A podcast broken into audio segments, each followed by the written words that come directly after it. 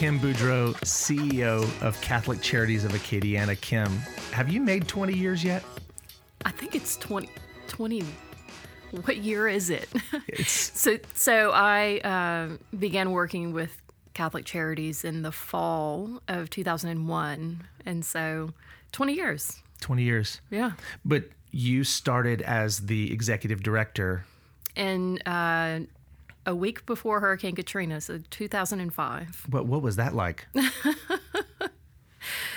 I was hiding under my desk. That was a scary time, you know? But Lafayette dodged the bullet, right? We dodged the weather bullet, yeah. But certainly not from a response perspective, as people were evacuated to our community and ran out of gas here. And you know, our efforts were more geared towards people that had been displaced by the storm. And I was not prepared at all. I don't think any of us were, but I certainly didn't feel prepared for what happened in 2005. Bring us back to that point, just for a quick sidebar. Like, what was that like? It was scary. I think, you know, we felt, you know, after Katrina happened and all the people started arriving and we were watching the news and, you know, it just seemed like so much chaos. At first, I felt Lafayette had dodged a bullet, and then I went to work the next day, and I couldn't drive down the street because there were people everywhere. I didn't know where they were going, but there were people in the streets, and so I had to park my car blocks away from our office and walked.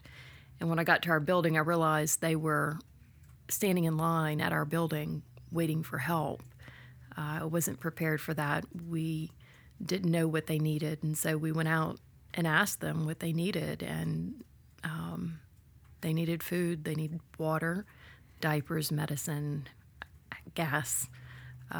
They needed basic things, and so we went and got a bunch of Walmart gift cards and began doing a distribution of Walmart gift cards, and by the end of all of our relief efforts, we had handed out $500,000 in Walmart gift cards, $50 increments, and we had set up a database to make sure we weren't duplicating people. Wow.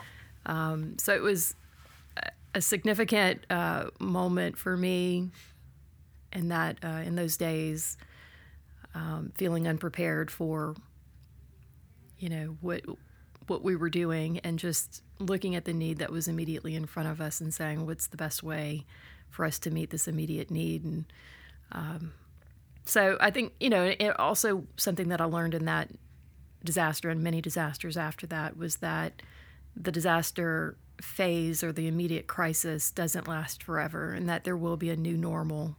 It doesn't always look like it did before, but the life cycle of disasters, that there will always be a normal at some point. Sometimes they last a little longer than others, that crisis phase. But an important part of that lesson for me with Katrina was that it won't be like this forever. Wow, what a first week. Here we are in 2021. We've seen an increase in the visible presence of homelessness in Lafayette. I talked to folks. There's a lot of commonly held beliefs. Some of it is straight on, and some of it is not. And so looking at how our organization responded to Hurricane Katrina in 2005, a lot of folks may believe, well, Lafayette dodged a bullet. No, we had suffering here in Acadiana, and there was the need of a response. I'd like to answer some questions today for folks who are listening, who may think one thing about the experience of homelessness. I'd like to kind of either tell stories or give a little bit of background on maybe why it's a little different. I had somebody call me the other day. There was a gentleman who appeared to be in an experience of homelessness, and they thought to themselves, "Man, if there was just more available jobs, then this person wouldn't suffer."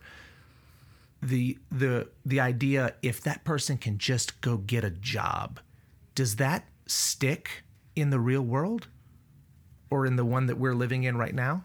Right. No, I certainly get a lot of feedback in the community that they just need to get jobs, and it gives the appearance that they're lazy and they don't want to work.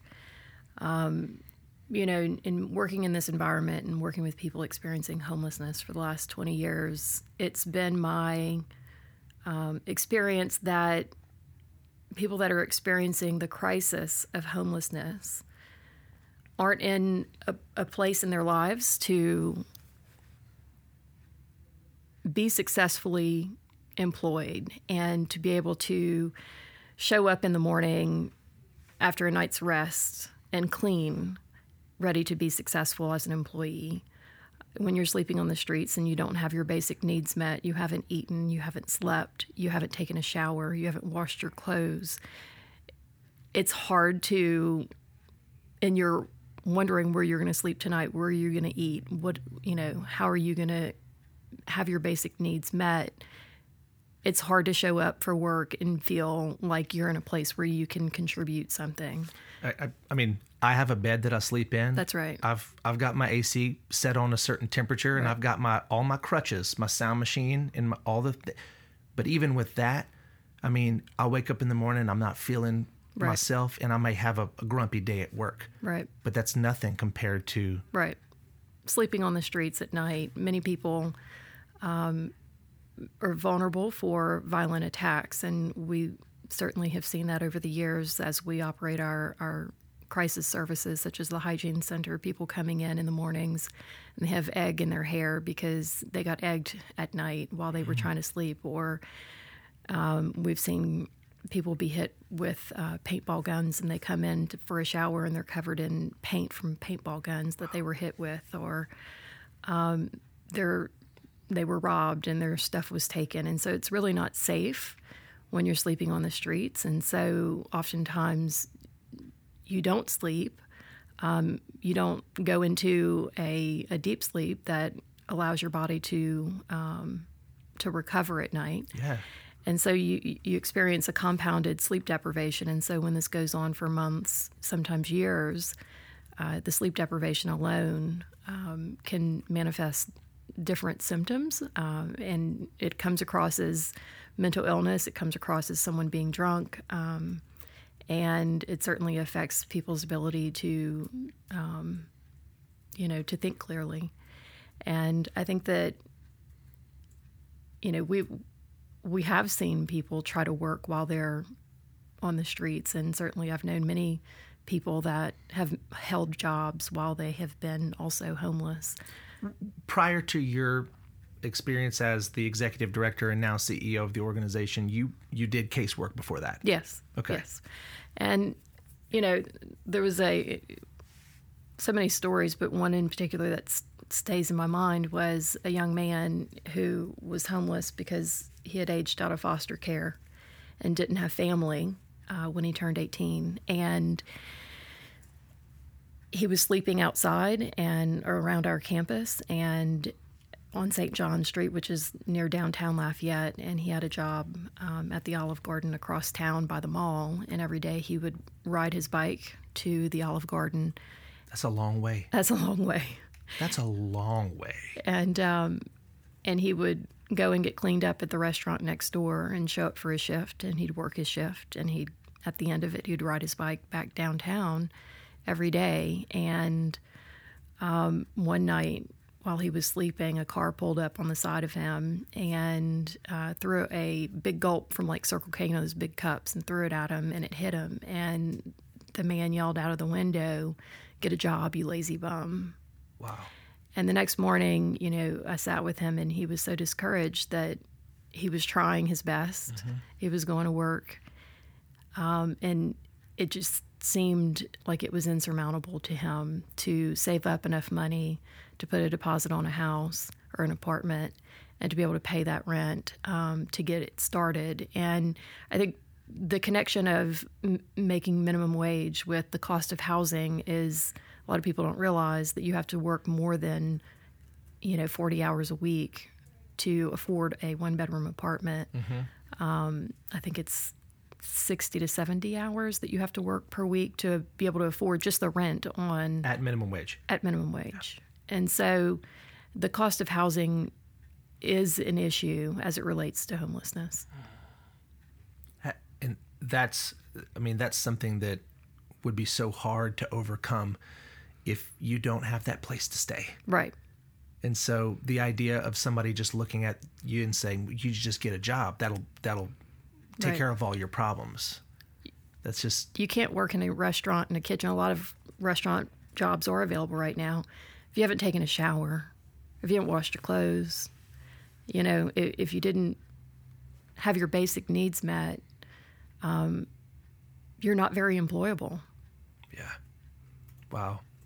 What would you say, and here's another one that I've gotten, folks out there, they want to be homeless. They're choosing this. I've never met one person who wanted to be homeless. Serious. In your 20 years experience throughout the life of our organization, you've never met one person that has wanted to be homeless? No. I've met people that... had years of trauma, years of broken trust, years of their own failures that have led them to believe that different lies in their own lives. But I've never met one person that, when it came down to it, they didn't want to be housed.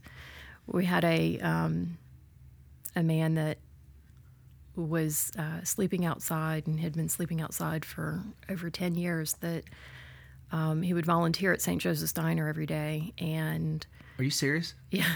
And he had a campsite off of Ambassador, and he would ride his bike to St. Joseph's Diner and volunteer with us. And wow. And for years, I would say, let us help you get housed. And he kept saying, no, I'm good out in the woods. I'm on my own. I'll take care of myself, and I like it this way. Kind of off the grid, and he had cancer, and he went through chemotherapy treatment while living outside, and that was very difficult to watch as someone who cared about him. And one day he showed up at the diner, and he was barefoot. And I said, "Hey, what happened to your shoes?" And he said, "Oh man, some raccoons in my camp, and they took my shoes from me. But tonight I'm going to stay up. I got a little BB gun. I'm gonna." And I said, "Oh God, this is killing me, " And I said, "Please let us help you." And, "Oh no, I'm going to get the raccoons." And sometime later, I remember, I don't know if it was a hurricane or we had some severe weather coming, and that day when he was going to leave, I stopped him and said, "Can you allow us to put you in a place, in an apartment?" We had an open apartment on our campus. I said, "Will you stay there during this weather event? I stay up at night thinking about the people that I know who are sleeping outside and unsheltered, and I have a hard time sleeping at night, especially when we have severe weather." And yeah. I was like, "If you don't do it for you, do it for me. If you care about me, sleep inside during this weather event." He said, "Oh, okay, I'll do it for you. I wouldn't do it for myself, but I'll do it for you." And so he stayed in the apartment that night. And the next morning when I got to work, he was standing in the parking lot with tears in his eyes. And I got out of my car and I said, "What happened?" And he said, "You remembered that I was a human. Even whenever I forgot, you remembered I was a human." And he said, "That was the first time that I actually felt safe. I could lock the door. I got into a real bed, and I slept." And he said, "I forgot what it felt like." Wow. And I said, "Are you ready for us to help you get housed?" And he said, "Yeah, if this is possible." That he was like, "But I'm afraid." And I said, "Look, this is the deal. Academy has a whole section dedicated to camping." I'm thinking, you're telling this story, and I'm thinking, look, my wife and I, we love going camping. That's what I said. That's what we do as a hobby, not a lifestyle. Yeah. And so we, we kept him in that apartment until he was able to move into housing. And, I won't go through all the complexities of how we house someone who's been homeless, but we were able to get him into housing that he could sustain. He did have some minimal income, from Social Security, and he was able to maintain it. And And he continued to come and volunteer at the diner. He actually went through chemotherapy treatments again, and he would say, you know, it's not as bad as it was last time because I have, you know, air conditioning and I have a bed, and it just made it easier. And years later, he's still housed, but years later, I'm in Academy with my husband, and who do I see? In the camping section. Are you serious? He was in the camping section. And that's so, fabulous. You know, it... We've housed people that had been on the streets for 20, 30 years. I don't think anyone, when it comes down to it, wants to be homeless. I think that there's a lot of brokenness in this world. I think that there's a lot of suffering. And I think that there are a lot of reasons why someone... would have a hard time believing that they can be housed again. But at the end of the day, no one wants to be sleeping outside. We have this built-in desire for survival. But, gosh, like you're telling the story about this gentleman. And over time, that long-term chronic experience of homelessness where you lose touch with the natural family supports that maybe were there before, and you start to forget your human dignity. Right. And so it takes an organization, it takes people to step out and say, man, I'm going to remind you. Right. I it makes me think, what is our responsibility? Like the community's responsibility. I know that not everybody can go out and build relationships with people who are suffering. Sometimes there are people who are suffering in our own family. We're called to that. But we have a responsibility to respond to people who are in our community here. If we want to hit another myth here, I get phone calls, I get criticism that we're taking care of everybody. We're taking care of people who are coming in on buses and trains, and they're just showing up here because Lafayette's the happiest city in the world. Is that true? Like, are we taking care of, are we inviting people in and taking care of them? Right. So I've been told that for a long time. And, you know, there's a part of me that wants to put world famous St. Joseph's Diner on, because I'm told that people come all over the world, you know, come from all over the world because, you know, of our soup kitchen. Well, we have some really great comments on our Yelp page. You know. We have great food. We really do. But I would like, although I'm very proud of the food that we serve and the shelter that we've been able to offer. Almost every major city has a soup kitchen. Almost every major city has a homeless shelter. And that, as much as, like, I'm proud of what we do, like, we're really not that much better than the next city down. You know, anyway, so I'm very proud of our services, but I don't know if we're world-renowned. Our statistics show that about 75% of the people that are experiencing homelessness in Lafayette are from Lafayette. And the next group would be from the region. Our numbers show about another 10% are coming from the surrounding parishes around Lafayette. And usually that's because of the lack of services, lack of jobs that are in those rural parishes. People are coming to the city, very much like housed people come to the city looking for work. Or looking for, you know, other things that the rural parishes are not able to provide. And then you have another small percent coming from the state of Louisiana, and then a very small percent coming from outside of the state. But, I struggle to even have this conversation about where are people from, because even within our house population, where are you from? If you were born in Crowley and you've spent the last 20 years in Lafayette and you're asked the question, where are you from? Where do you say you're from? If, you know, you were born in Lafayette and you move to Florida. Where are you from? You know, and then you come back, where are you from? And so I think that I struggle to have the conversation about other people as if these people that are not from Lafayette are somehow less worthy of their basic needs being met, or people that are not from Lafayette are somehow less than.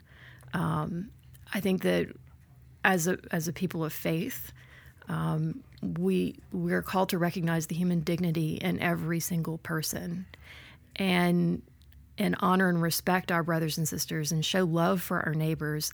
And I just have a hard time saying, I need to know what zip code you come from for me to show you a sign of respect, or to look you in the eye, shake you in your hand. And I don't do that with people that have housing. Why would I do that with someone that doesn't have housing? And certainly it comes into play whenever we're administering federal grants that are targeted towards a certain population, that, like, right now we're doing rental assistance, and the funding is for Lafayette Parish, right? So it matters then.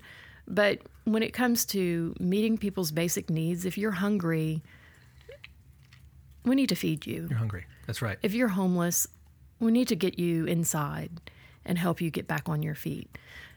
You know, I really have a hard time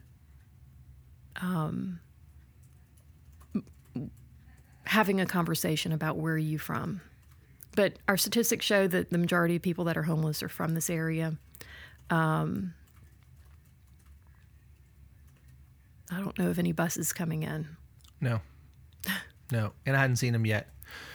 You talk about the response of our organization. We are a faith-based organization, Catholic Charities of Acadiana. I think about the Gospel of Matthew, chapter 25. What you did for the least of my brothers and sisters, you did for me. So we are seeing,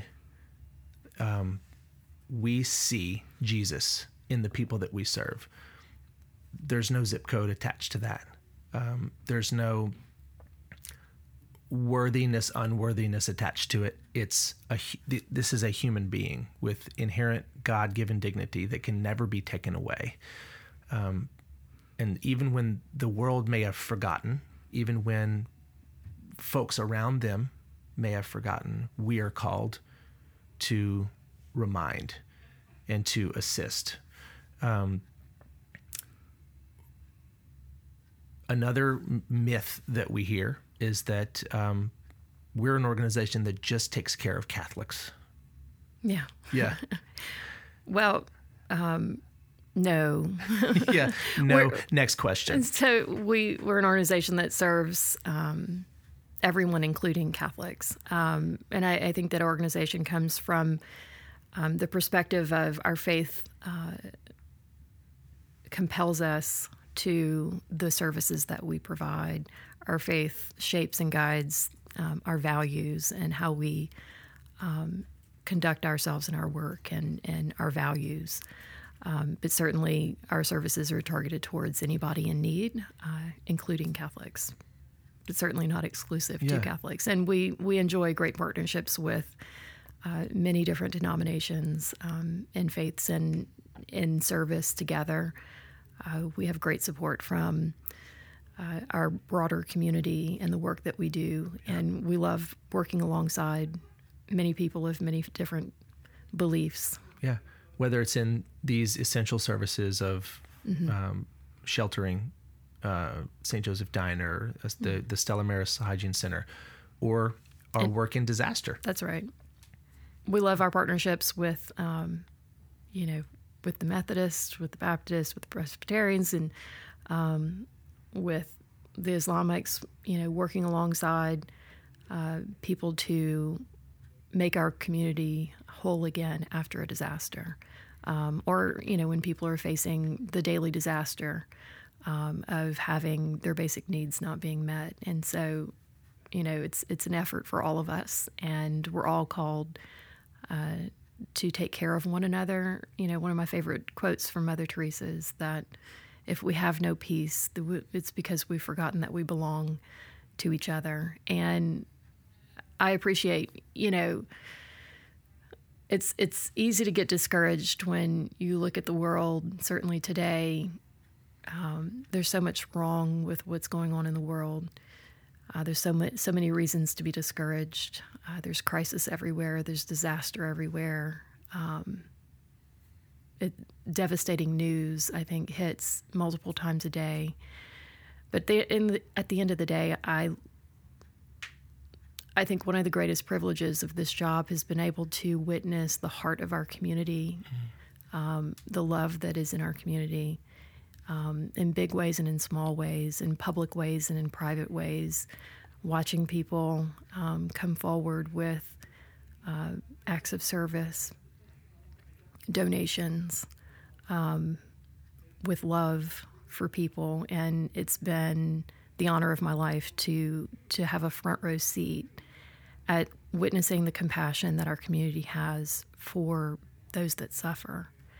So when I look across our community and I see hatred being said about people who are homeless, hatred towards people that are suffering and begging for their basic needs being met, I don't recognize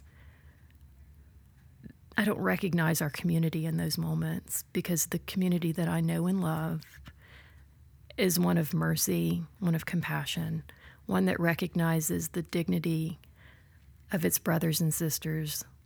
I recognize a community that when there's a disaster, everyone pulls together, shows up, tarps the roofs, they sandbag, they take care of each other.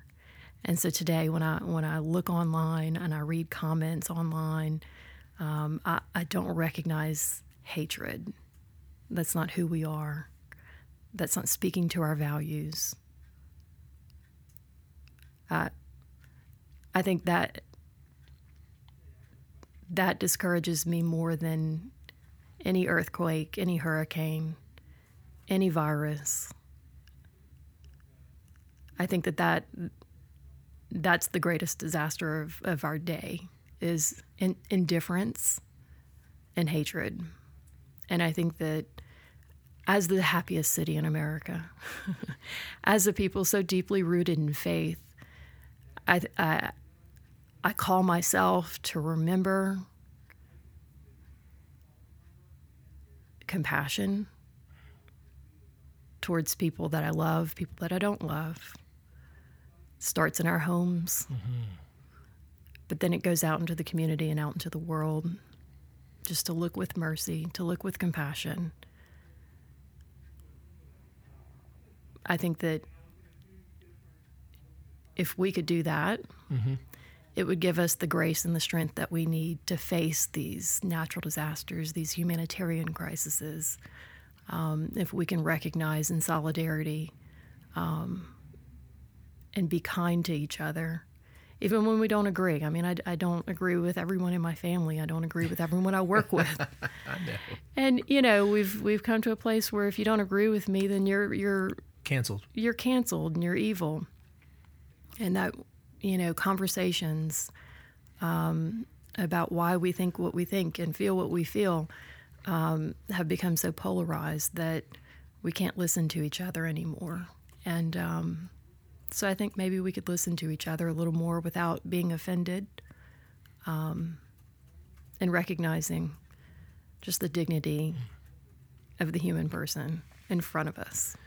We get these glimpses when horrible things happen, tragedies, disaster. We get these glimpses of, it's almost like it's right after, it's like the beauty that comes from ashes of community putting down their differences and just responding. And it's beautiful. But like a week later, it's gone, you know? I am encouraged by the people who directly work for us, directly engage and walk alongside and accompany those that we serve. Those stories need to be told. I think maybe a common, maybe not even a misconception, but just something that people don't think about is the time that someone spends unsheltered. Growing up, if you'd asked me, oh, what is the average time that someone spends unsheltered before they become housed again? I couldn't have given you an educated answer. But you've engaged people who have had that experience of homelessness for 5, 10, 20 years. What can you say about someone who has spent that much time on the street? It's traumatic, and it every day that you go on without having a safe place to call home, without having a door to lock behind you, to have that sense of security is traumatic, and it's discouraging. It's certainly dangerous, and it increases, all of your health risks. If you're a diabetic, you don't have a place to refrigerate your insulin. And so you end up in the emergency room more than you should. If you have any kind of medical condition, it's not safe for you to carry medicine with you on the streets. So you can't take your medicine. If you have mental health issues, access to care is very difficult. Getting an appointment, remembering it's your time to go when it's 6 weeks later, when that appointment comes up, and getting there, and the difficulties of not having somewhere to go home to. I think you mentioned it earlier that you have all of your comforts of having a bed, having an air conditioning, having a sound machine. I have the same things. I need everything to be just right, and for my eye mask to be on because I have to have it pitch black in order to have enough hours of sleep at night. And if I don't have that many hours of sleep that night, I'm kind of crossed the next day. Yeah. And certainly as a mother, I went through many years of sleep deprivation with young kids, and I was really crossed those years that didn't sleep at night. And so oftentimes when we encounter someone who is sleeping on the streets, they can be a little grumpy. Yeah. And, and I get it. I understand that they're not presenting their best because they're not at their best. They're in a crisis, and recognizing that we're dealing with someone in crisis. And, over my life, I've experienced crisis in many forms, and I recognize that the way that I behaved, the way that I reacted to my family, the way I spoke to my family, the way that I performed at work during those times, that was not my best. And when you're experiencing a crisis and trauma, it changes you. And so I think that my personal trauma in my life has helped me to recognize what trauma looks like in others, and what that trauma and that crisis feels like. I haven't experienced sleeping on the streets in my life, but I've experienced other types of trauma, and trauma is trauma, and it feels the same. And so I think that even when I'm having a bad moment with someone who is unsheltered, and I've been fussed at before. Yeah, you have. And that doesn't discourage me. It doesn't make me think that that person's any less deserving of their basic needs being met. It says to me, they're in a crisis. They're having a bad day. Everyone is entitled to a bad day. Mm-hmm.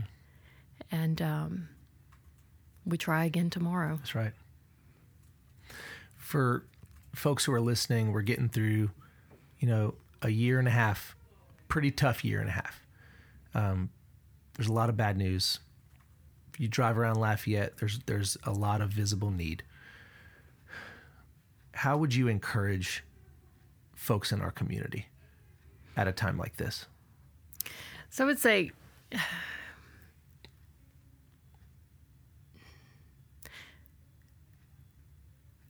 I don't know if I can be encouraging. I can only call on us and myself. I have to remind myself daily to show others mercy. And as a person of faith and as a community of many people that walk with faith as being an important part of their lives, I can say that we believe that we are recipients of God's mercy. And I know that I depend on God's mercy daily for my own faults in my own life. And as a recipient of so much mercy from God, I have a sense of responsibility to return that mercy to the people in front of me and to the people in my life. And so I try to remind myself that I need to be as merciful to others as God has been to me. And I think that that's what keeps me going sometimes, is to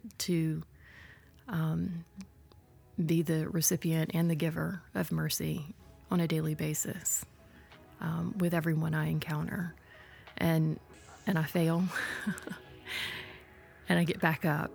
And I think that I would just encourage people to keep getting back up and to try to be more merciful in their lives, especially right now. I think that we need it more than ever. That was Kim Boudreaux, CEO of Catholic Charities of Acadiana in Lafayette, Louisiana. We talked about a few commonly held misconceptions regarding homelessness. And a few takeaways from today's conversation with Kim. Number one, slow to judgment, quick to try and understand. That is definitely easier said than done. It is so easy for us to see suffering and either wish it away or make excuses for it. But the truth is, we often don't know the backstory. And I say second would just be mercy. Mercy, mercy, mercy. St. Teresa of Calcutta, she said, when we have no peace, it's because we've forgotten that we belong to each other. We see suffering and it elicits a response. It begs one of us. Let's think about what our response will be, either as an individual or as a family. You've been listening to The Need to Serve, a production of Catholic Charities of Acadiana. Catholic Charities of Acadiana cares for the sacred gift of all human life, especially the most vulnerable.